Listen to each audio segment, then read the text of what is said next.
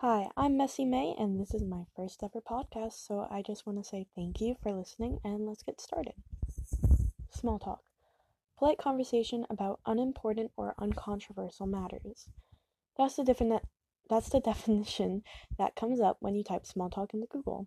But when I asked everyday teenagers to explain their thoughts on small talk, it got very mixed reviews. The majority of people asked said that they thought of small talk as unimportant and annoying, but some found it calming and relaxing. This is interesting because, like, I find small talk anxiety inducing.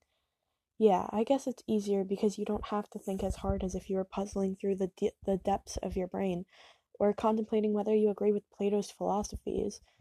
But I personally feel like with small talk, you have to be a cat.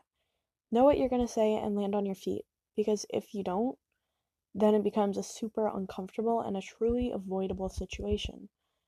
I'm constantly switching between two mindsets. One is life is short, stop and enjoy it, while the other is life is short, fit as much crazy crap in as you can. This sucks, like it truly sucks, because my mind is constantly unsure of which to do, or it switches between these two concepts.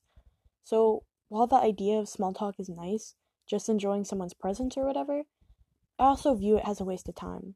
Like, get to the good stuff, the important stuff. This is why it frustrates me when we spend so much time as a society obsessing over things like who's dating who, what celebrity got their lips filled, or whatever. I feel like we should focus more on the big stuff instead of living someone else's life. Focus on stuff like normalizing the fact that mental health is important and get rid of the stigma of getting help for it, or raise awareness for less known diseases. Focus on the big picture, on what makes you and others happy and healthy. Don't waste time with small talk. But then again, small talk can be helpful. Just in general, unmeaningful conversations can help you judge whether someone is giving you good vibes, unless they feel awkward in the moment.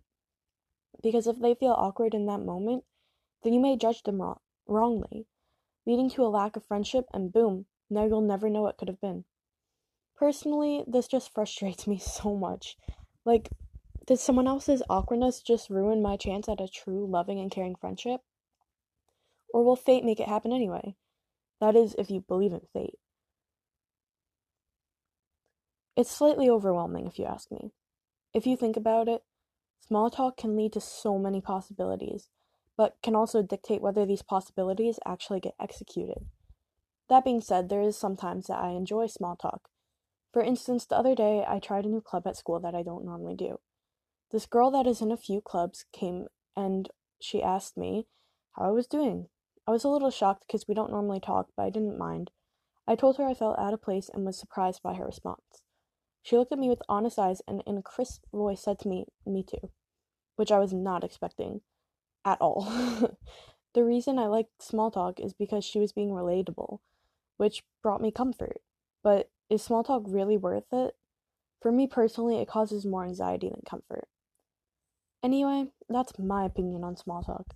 I hope you enjoyed my first ever episode. I'm Messy May, and I'll mumble more to you sometime soon.